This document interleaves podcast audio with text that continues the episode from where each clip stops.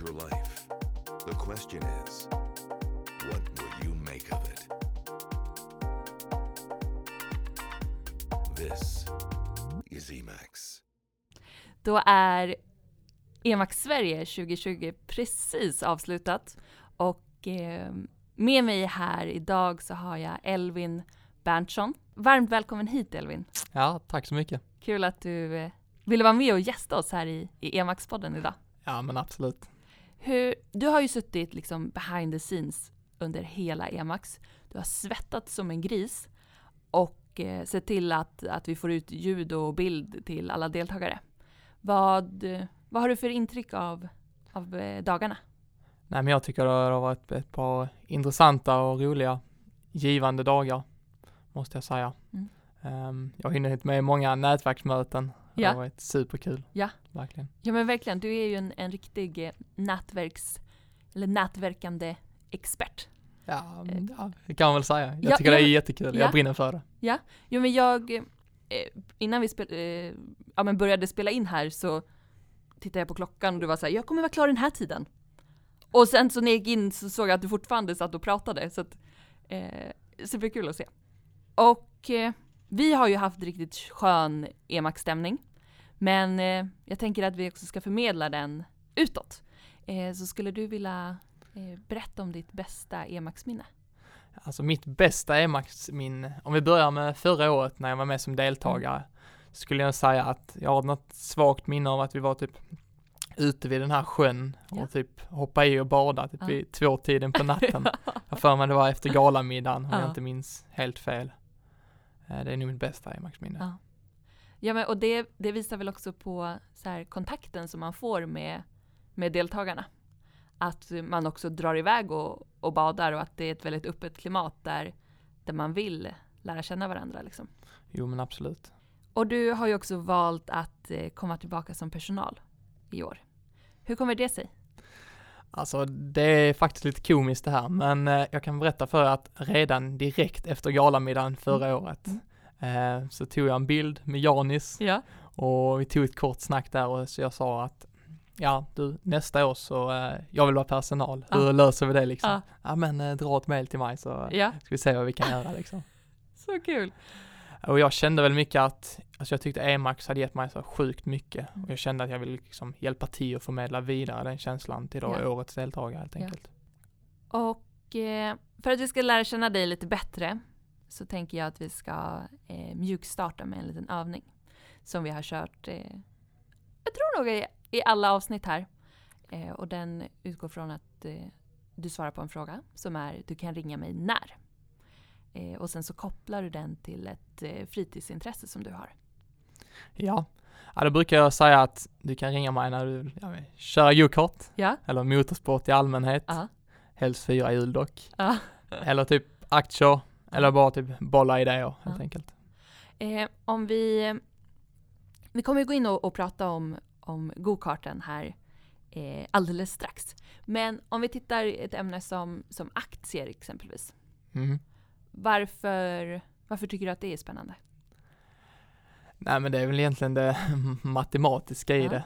Ehm, jag brukar titta rätt mycket på något som kallas för teknisk analys. Mm. Ehm, så det är väl egentligen baserat lite på att man typ följer flocken Ja. och försöker hitta mönster och så här. Hmm. Så du eh, håller liksom på att, att så här, staka fram en... Ja, man sitter och kollar på graferna med hjälp Ja. av olika indikatorer. Ja. Så visserligen, jag skulle nog säga att jag kollar nu lite på vad företagen håller på med. Ja. Mm, och känner av lite typ marknaden om man tänker corona och så här. Mm. Men mina beslut grundar sig nog mer på det tekniska om jag Ja. ska vara helt ärlig. Ja, jag har ju läst ekonomi här nu i, i fem år. Men det här med aktier, det... Jag vet inte. Jag har aldrig riktigt eh, förstått mig på det. Har inte gjort det? Nej. Och jag brukar ju också kalla mig för en flumekonom. Flumekonom. Ja, som liksom har gått in på de här lite mjukare värdena eh, kring ledarskap och organisationsstruktur och, och liksom lämnat de kanske hårdare Mm. i, inom finans och redovisning och revision och, och sånt. Eh, men jag tycker ändå att det är väldigt intressant att lyssna på folk när de har diskussioner kring det. För att jag vill lära mig mer men ja, Jag har valt en lite flummigare, Jo, flummigare men det, värld. det är okej det också. Vi Ja, alla är olika. ja, Ja, Man men får liksom se till att utnyttja det. Ja. Eh, Jag kan avslöja att eh, som det ser ut just nu i alla fall så vet jag ett, ett par av deltagarna här har dragit igång en aktiegrupp. eh, Kul! Från gänget som har varit med i år. Jäklar. Och vem vet, den kanske kan växa sig ännu större Ja, om vi sprider det så här lite i podden. ja men precis. Den kanske man också skulle gå med i bara för att få Mm, tips. ja, varför inte? om de, eller det beror väl på, Alltså det är kanske inte så här konkreta tips utan Nej. det är mer strategier. ja, det känns Eh, som att jag kanske måste vända mig någon annanstans då i början. För att lära mig grunderna, för Ja, att jag kan ju, jo, lite grunder får du nog kunna innan grunderna du heller. hoppar in på det. Nej, jag är inte så bra. Så att säga. Men ehm, om vi tittar på, eller hållbarhet är ju också ett ämne som är väldigt viktigt för oss eh, här. Mm. Eh, hur arbetar du för att, att bli en hållbar entreprenör som, som orkar i längden? Liksom? Nej, Men jag tänker mycket att man ska, alltså man ska göra det som känns rätt. Ja. Det är viktigt att ha kul. Eh, och sen kanske inte alltid tänka för mycket på pengar. Eh, jag har ett par ideella engagemang också. Ja men typ som här EMAX, eh, UF Alumni som jag Mm. sitter med i styrgruppen här i Skåne. Mm. Och ytterligare ett par olika nätverksforum Ja. eh, så att säga. Mm. Hjälper till lite på, ja, i gokartklubben i Lockarp också. Mm. Ja, och jag kan verkligen känna just de här ideella engagemangen. Man får ju så mycket energi Jo. som man verkligen Ja, tar med sig in i framtiden. Alltså, jag pratar ju alltid om min Emax-hype som sitter i typ ett halvår efter att Emax är, är avslutat. Och ja, men man, får så, man får så mycket energi och man vill verkligen skapa saker. Så att ja, ideella engagemang, Ja men som man liksom viktiga. kan ge tillbaka till samhället Mm. lite på något sätt. ja men och det också ja. Helt klart. Precis som vi sa eh, för bara en liten stund sedan så har ju din uppväxt eh, präglats av ett väldigt starkt eh, go-kart-intresse. Mm. Skulle du vilja berätta bakgrunden till varför du, Eh, du satte det där Varför vi en gång började i Ja. tiden. Ehm, ja, alltså när vi, när jag var riktigt liten, typ sådär, ja men 6-7 år, Mm. ehm, så började jag ja, testa på motocross egentligen. Mm. Men sen kom det att, eller pappa och mamma skulle bygga ett nytt hus helt enkelt. Ja. Så där fanns inte riktigt tid till det. Och pappa har väl egentligen haft ett, ja men ett lite så motorintresse. Mm. Men kanske aldrig riktigt haft möjligheterna att göra det.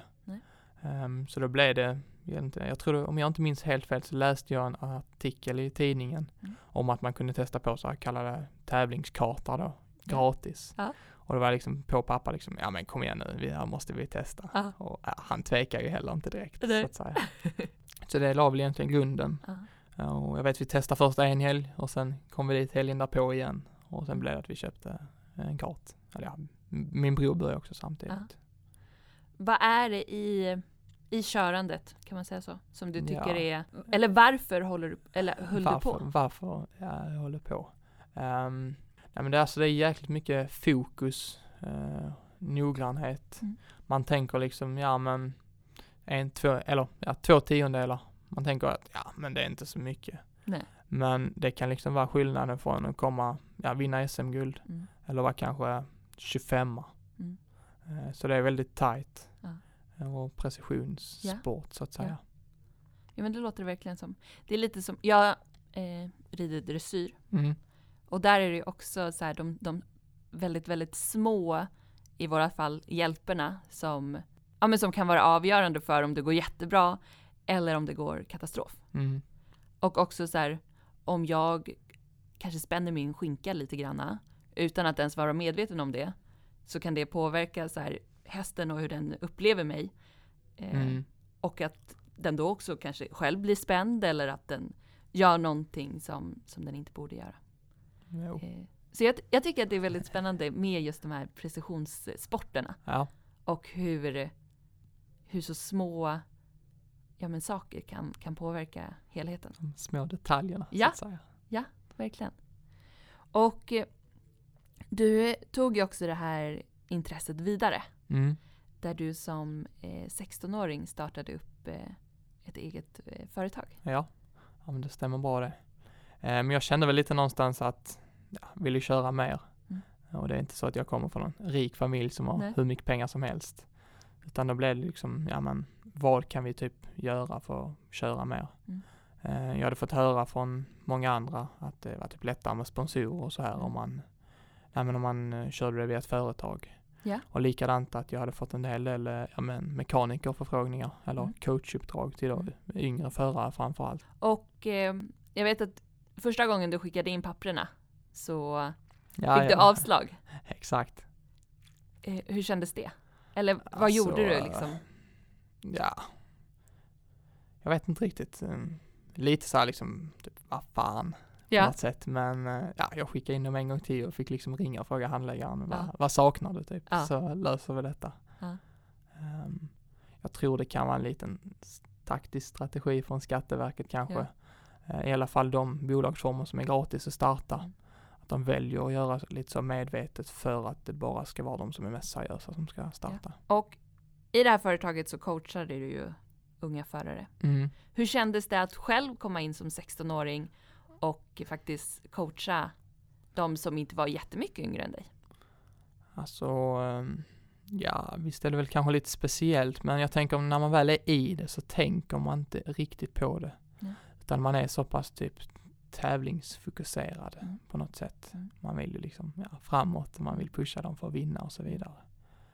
Ehm, nej, så det är, det är bara, man bara gjorde det liksom lite halvt omedvetet så att Ja. säga. Har du något, eh, något så här bästa coachningsminne? Bästa Eller har du någon-.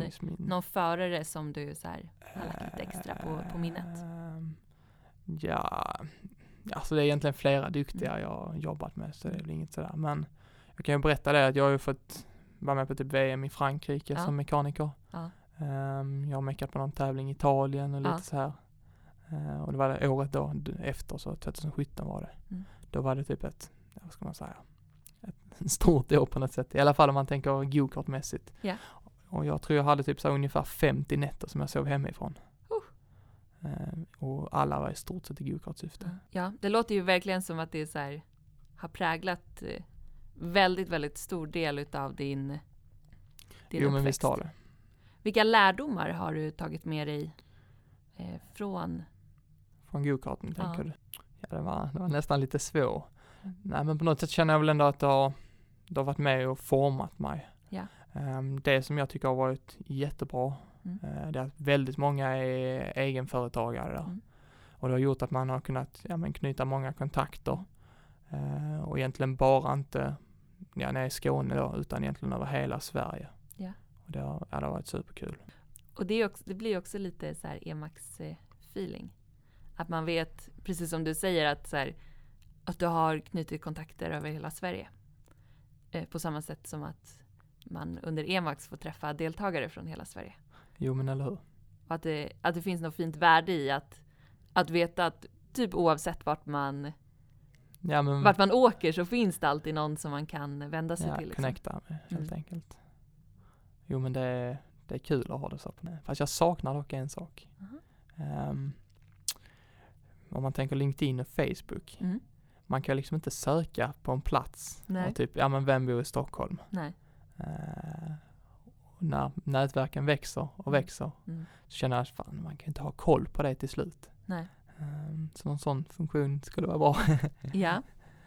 Du får eh, kanske, jag vet inte, jag tror att Ida pratade om att hon hade eh, lagt till vdn på, för LinkedIn, på LinkedIn Ja, eh, häromdagen. Kanske du också skulle göra? komma med lite nya förslag så att Ja. säga. Precis. Ja men, det skulle ju utan tvekan underlätta för en. Jo men eller hur. Eh, men om vi tittar på det här företaget då som du, som du startade som 16-åring. Mm. Hur ser det ut idag? Finns det kvar? Har du bytt spår? Det finns kvar. Ja. Det ja, till hösten blir det ju fyraårsjubileum så att säga. Ah. Om jag har räknat rätt. Jo, det måste det bli. Ja. Ehm, men det har väl egentligen förändrats en hel del. Mm. För nu känns det inte riktigt som go-karten är det Nej. primära riktigt. Ehm, dels för att det är ganska dyrt. Mm. Eh, dels för att jag har planer på att börja plugga till hösten. Mm. Och tänkt ja, men engagera mig i lite andra saker. Mm. Och det känns inte riktigt som att det ger mig fullt lika mycket som Nej. det gjorde, eller har gjort tidigare. Mm. Eh, Men idag är det mer typ, ja men nästan typ av ett konsultbolag Ja. där jag gör liksom nästan typ allt mellan himmel och jord. Ja. Eh, Men om vi tar lite så här, typ exempel bara för att visa på ett ungefär. Mm. Så, eh, nej men typ event, Mm. ljud och ljus har jag sysslat en del Mm. med. Brukar ha snöjour på vintrarna. Ja.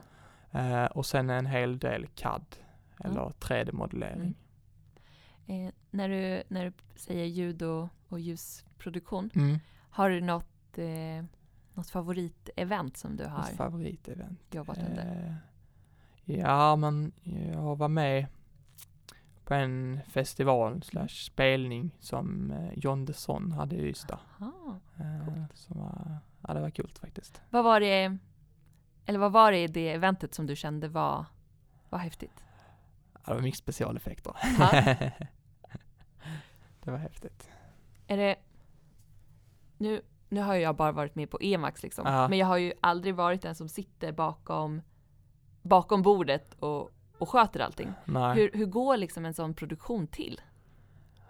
Alltså, om man tänker på mindre event Mm. så är det oftast att man, ja men man gör det efterhand. Mm. Eh, försöker liksom, man måste ju liksom hela tiden vara inne i det. Mm. Försöka, ja men matcha musiken och vad som händer.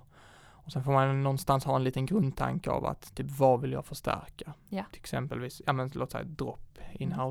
eller Mm. liknande. Mm. Så det, alltså det handlar egentligen om att ge, alltså komplettera ljudet man hör med Ja. förstärkande bilder. Ja, det är så häftigt. Och sen större event eh, så är ju ofta, mycket kan vara typ så förprogrammerat där Mm. man egentligen har gjort upp hela showen i förväg Mm. och sen man trycker på en go-knapp Ja. liksom och hoppar vidare hela tiden.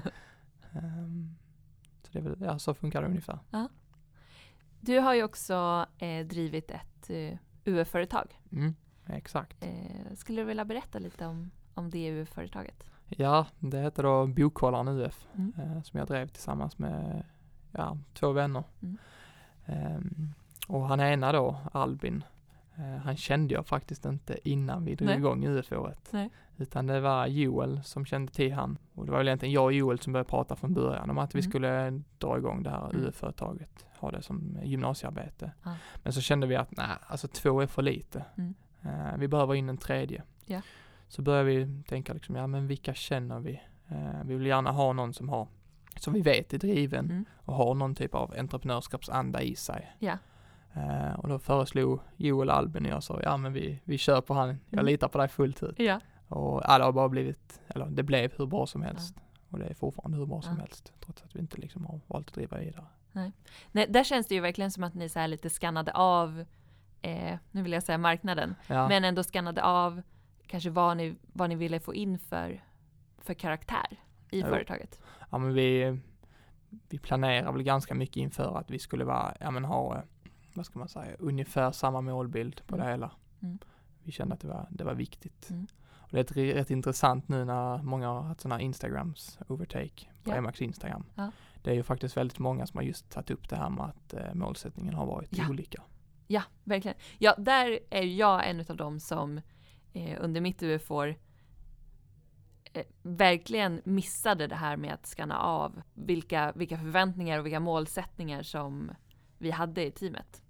Eller att jag kanske var dålig på att, så här, att hitta motivationen och inspirationen till eh, de som var med eh, i mitt UF-företag Mm. och faktiskt ta det vidare och inte bara säga att så här, vi vill till SM utan att säga att vi vill till SM Mm. eh, Och, och, liksom göra det. ja, precis. Eller att vi vill lära oss så mycket som möjligt och att också faktiskt göra det. Våga Mm. ta ut svängarna. Mm. Eh, så där hade jag verkligen velat, eller om jag skulle ha gjort om mitt UF-år så hade det nog varit det som jag hade liksom lagt mitt allra största fokus vid. Mm. Eh, att verkligen hit, eller få, få till ett sammansvetsat team som, som hela tiden arbetade efter samma mål. Mm. Men jag hakar väl på lite där att och gå vidare med att vad jag känner att om vi skulle få driva UF en gång till, vad vi Mm. skulle gjort om lite då. Eh, vi tillverkar ju en liten simpel produkt, Ja. en så kallad bokhållare, Mm. som man egentligen trär på på tummen när Ja. man läser böcker, Ja. som då förenklar enhandshållandet av en bok. Ja. Som var det tillverkad utav, ja men spillplast och Mm. eh, spillmaterial i trä. Mm.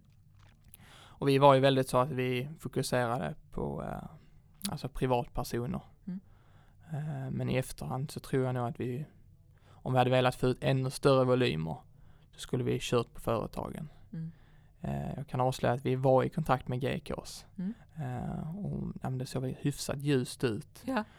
Men det föll väl lite på att vi inte var typ, ja, men tillräckligt snabba. Vi Nej. hade väl ingen förpackning riktigt Nej. klar när vi kom dit. Det kan vara lite synd i efterhand Mm. men samtidigt, alltså, vi sålde ju jätte, jättemycket. Mm. Och det betyder att vi har haft en jätte, jättemånga kundmöte. Ja. Så lärdomar därifrån det är väl att lite typ, ja men hur man läser av en kund Mm. skulle jag nu säga. Göra en behovsanalys och Ja men typ. Ehm, de andra, jag hade väl lite erfarenhet av att sälja innan men ändå ganska blyg. mm. Och de andra hade ja, lite mindre än mig men Mm. vi, eh, vi löste ju så att vi kom in på bokmässan. Ja. Eh, Om man jämför då torsdagen när vi började till att vara Mm. lite så här halvblyg. Ja men vill du köpa en sån här Ja. typ? Till att verkligen ha liksom en pitch som Ah. sitter Ah. och liksom hur mycket tid man ska lägga Ah. på kunder på söndag kväll. Ja, det var en häftig eh, upplevelse. Var inte ni på, på den här bokmässan ganska tidigt inne i ert UFO? Jo, det var väl ja, men tre, fyra veckor in. Jag tror den är slutet på september om jag inte minns helt väl. Ah, det är så galet att det, att det kan gå så fort. Men vi hade faktiskt tjuvstartat innan Ah. sommaren. Så designen och så här var klar av Ja. produkten. Ja. Eh, Så det var, men det var ändå, vi ville ju ha, vi ville ju inte ha med oss för få produkter dit. Nej, Eh, Så det blev eh, ja, många timmar i verkstaden i skolan. det förstår jag. Se till att tillverka. Ja, där eh, tänker jag lite på, på det samtalet som Ida och jag hade när hon gästade podden. Mm. Att, ja men hur viktigt det är att tidigt komma ut och sälja. Och där var ju ni verkligen ett praktexempel. Även fast ni ju hade börjat eh, produktionen innan, så om man bara tittar liksom på, på UF-året och när det faktiskt startar, eh, så var ni ju extremt snabba ut till kund. Jo. Ja men eh, kan väl inte annat än hålla med. Nej.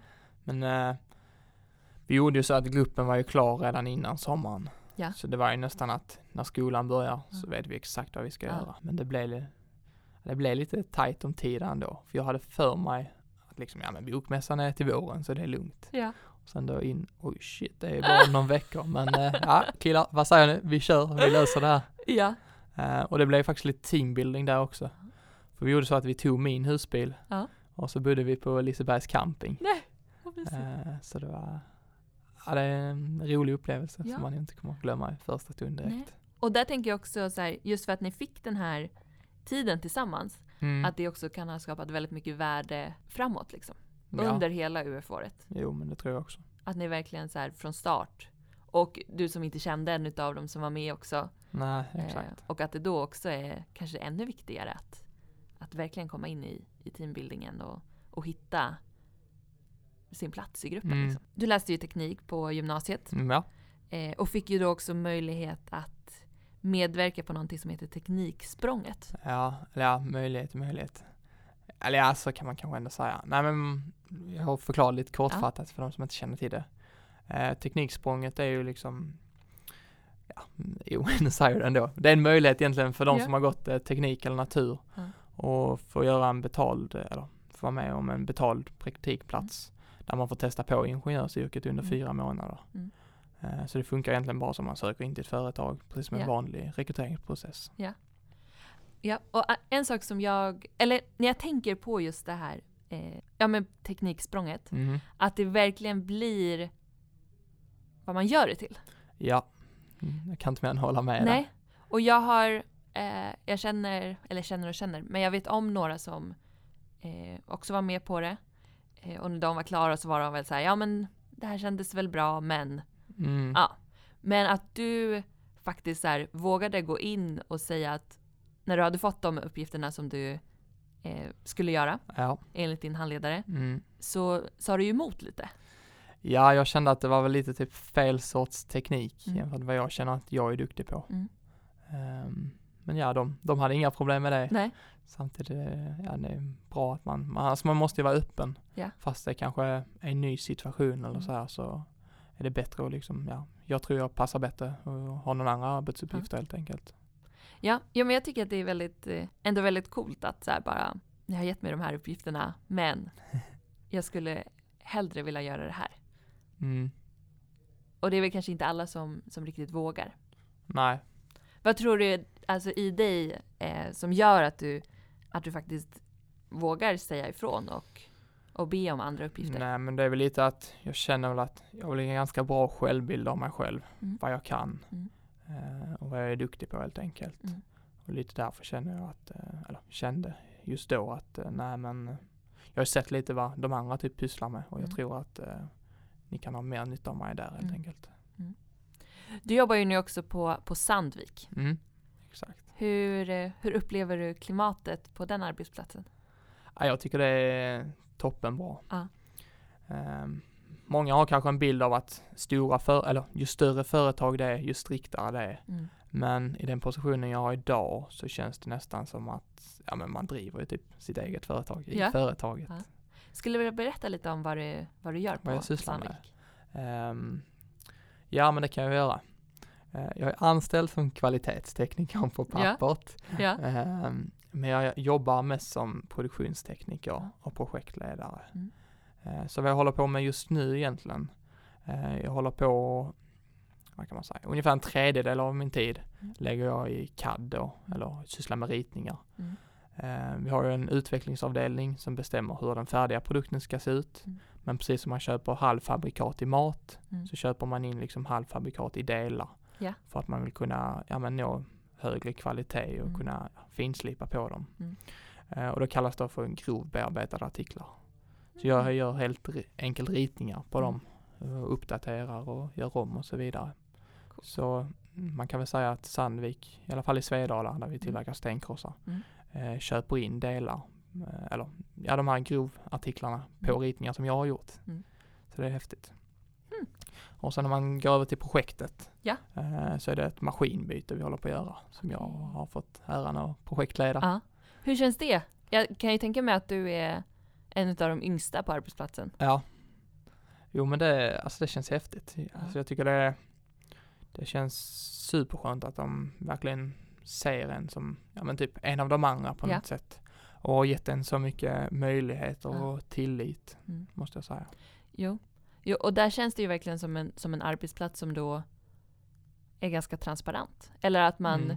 att man har högt i tak och att bara för att du är kanske 20 år yngre än de flesta, nu vet Mm. jag inte exakt hur gamla de är, men att, de, att du ändå kan gå in i en, en projektledarroll och, Mhm. och få förtroende. Nej men det, det har varit superkul. Mm. Och fått liksom ha lite kontakt med leverantörer och den biten också. Mm. Och jag ehm, har ju också fått uppfattningen av att du har varit ute och, och nätverkat och samtalat med, med väldigt många på, på företaget, även på andra avdelningar. Ja. Vad i just nätverkande är det som du tycker är, är viktigt och, och spännande? Alltså jag tycker lite, nu tar jag det här citatet av min Mm. handledare faktiskt. Men eh, jag är egentligen inte så mycket för citat. Nej. Men han sa att eh, livet är för kort för att göra om alla andras misstag. Ja. Och jag vet inte, någonstans har det typ fastnat. Mm. Eh, och jag känner lite då, alltså då måste man ju verkligen prata med andra människor. Ja. För att höra vad för misstag de har Mm. gjort och liksom vad kan det vara som har gjort att de har lyckats Mm. och liksom ta efter. Mm. Så jag skulle nog beskriva det. Ja. Ja, jo men att få, eh, få samla på sig massa lärdomar. Mm. Eh, Eller hur? Och eh, ja, men precis som du säger, att, att lära sig av andras misstag. Och kanske också dela med sig av sina egna för att, Jo, eller hur? Sen tycker jag också det, eller jag som person funkar i alla fall så här om någon annan har lyckats Mm. Så vill jag gärna typ nästan att de ska lite halvt om halvt skryta om det för det blir lite så att ja men shit vad bra det har gått för dem. Jag Ja. måste ju liksom fan, typ komma igen här. ja. Eh, så blir det liksom att man typ höjer varandra på något sätt. Och hur ser du på framtiden? Vad, vad har du för framtidsmål eller drömmar eller ambitioner? Um, alltså det hade varit, det hade varit kul att kanske vara typ så här teknisk ansvarig Mm. över någon produkt på något företag. Mm. Eh, sen har jag även en lite halvt dröm om att få vara med i ett Formel 1-team på någon höger. Ja. Men eh, ja, vi får väl se lite. Ja. Ehm, tanken är att jag ska plugga maskinteknik Ja. till hösten Mm. eh, som civilingenjör. Mm. Om inte corona har ställt till antagningen för mycket. Men, eh, och så lite extra ekonomi också Ja. såklart. Eh, men det känns ändå som att båda vägarna är fortfarande öppna om man säger så. Mm. Just det här med att, att plugga eller inte plugga. Mm. är någonting som vi har, har diskuterat lite här. Mm. Hur ställer du dig till, till den frågan? Ja, det är lite kul för eh, ja, jag och Emil hade ju en diskussion om detta Ja. igår faktiskt. Ehm, och om man tänker, jag tror att man tänker eh, ja, men företag som sysslar med typ nya typer av tekniker, Mm. i alla fall typ techbranschen, så känns det som att ja, det kanske inte är fullt lika så här nödvändigt på något sätt. Nej. Men sen är det trots allt så att, alltså en utbildning, du kan alltid falla tillbaka på den. Ja. Ehm, det kan lätt bli att liksom, fast du kanske är hur duktig som helst, Mm. så tas du kanske inte riktigt för vad du egentligen kan om Nej. du inte har någon utbildning.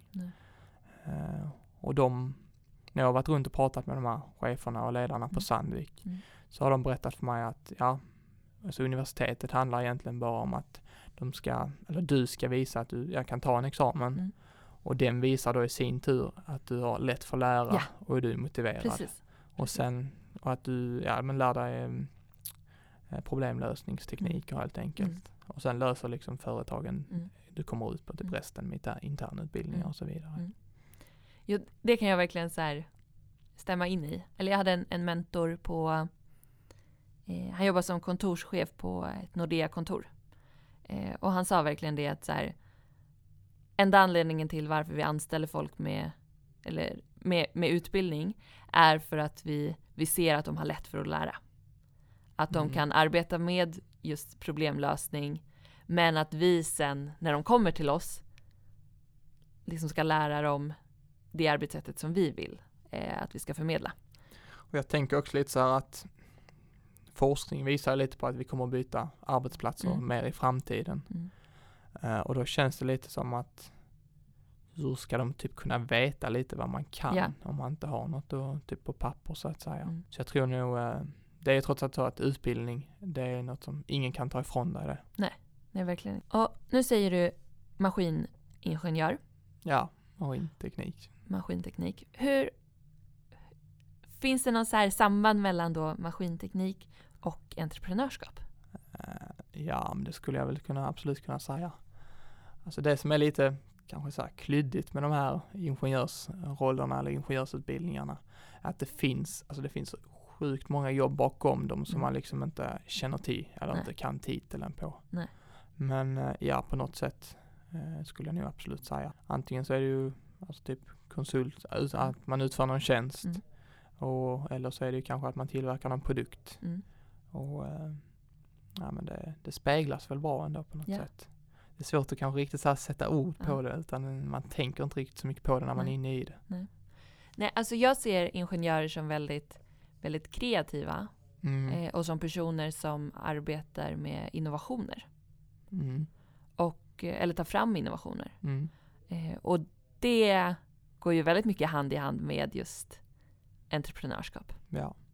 ja, det kan vara, alltså det kan vara i stort sett allt möjligt. Mm. Allt möjligt. Det kan, ja, jag vet någon som har läst liksom maskinteknik som liksom jobbar med strategier Mm. för hur man ska sälja produkterna och så Mm. vidare. Så Mm. ja, det kan vara precis vad som helst nästan. Ja. Ja men och en, en ingenjör, det kän, tycker jag i alla fall, Mm. känns verkligen som ett, som ett yrke där du kan hamna typ precis vart som helst. ja. Jo men det skulle jag nu säga. För man, man får ändå på något sätt typ lite av de ekonomiska aspekterna Mm. i sälj och, Jo. och innovation och, och sådana faktorer. Och att man sen då kan kombinera det med, med liksom den faktiska kunskapen om någonting. Eh, Mm. Typ en maskin. Eller vad det nu kan vara liksom. Ja. Allt mellan himmel och jord. Ja. Så ingenjörer, de är, de är bra alltså. Om vi, eller innan vi avslutar det här Mm. så tänkte jag att vi skulle koppla an till den här övningen som vi gjorde i början. Mm. Nu har du pratat väldigt mycket om framtidsplaner. Mm. Eh, och jag tänker att vi liksom ska, ska konkretisera ner det här eh, till att du återigen ska få, få svara på frågan att du kan ringa mig när Mm. och att du kopplar det till ditt framtida yrkesliv. Framtida yrkesliv. Nej men du kan väl ringa mig när du är typ intresserad av teknik Mm. på något sätt. Eh, framförallt produkter som man kan ta på. Ja. Eh, det är den typen av teknik som Mm. jag Mm. tycker är som roligast helt enkelt. Mm. I alla fall i nuläget. Det Ja. kanske ändras, men som det ser ut just nu. Härligt. Eh, Elvin, Mm. tack för att du ville komma hit och, och gästa Emax-podden. Ja, tack själv Johanna. Tack för att jag fick komma hit. Ja, Mm. och så eh, kan man väl säga att man eh, ska lägga till dig på LinkedIn. Ja, absolut. Man ska lägga till dig överallt. Japp. Eh, och sen bara ta upp telefonen och, och ringa ja, när man vill. alltså jag kan ju avslöja det också att jag, jag gillar att prata i telefon. Ja, Så det, det är inga problem. nej. Jag sa det till, till Saga här innan vi eh, innan vi drog igång Mm. att eh, jag hade tänkt det här samtalet som vi hade i, innan Ja, eh, där jag bara intervjuade dig lite kort. Så var ja. jag såhär, nej men det, det kanske tar en halvtimme. Och sen liksom så är vi klara. Jag tror det tog två och en halv eller Ja. tre timmar. Ja, två och en halv timme senare, då var vi så här, nej men nu är det kanske dags. Så att om man har tråkigt och bara känner att man vill bubbla och prata med någon, Ja. då ska man också ringa dig. Japp, Ja, exakt. härligt. Men vi sätter punkt där, så Ja. hörs vi av i, i framtiden. Det gör vi. Tack så mycket. Tack själv. This is Emax.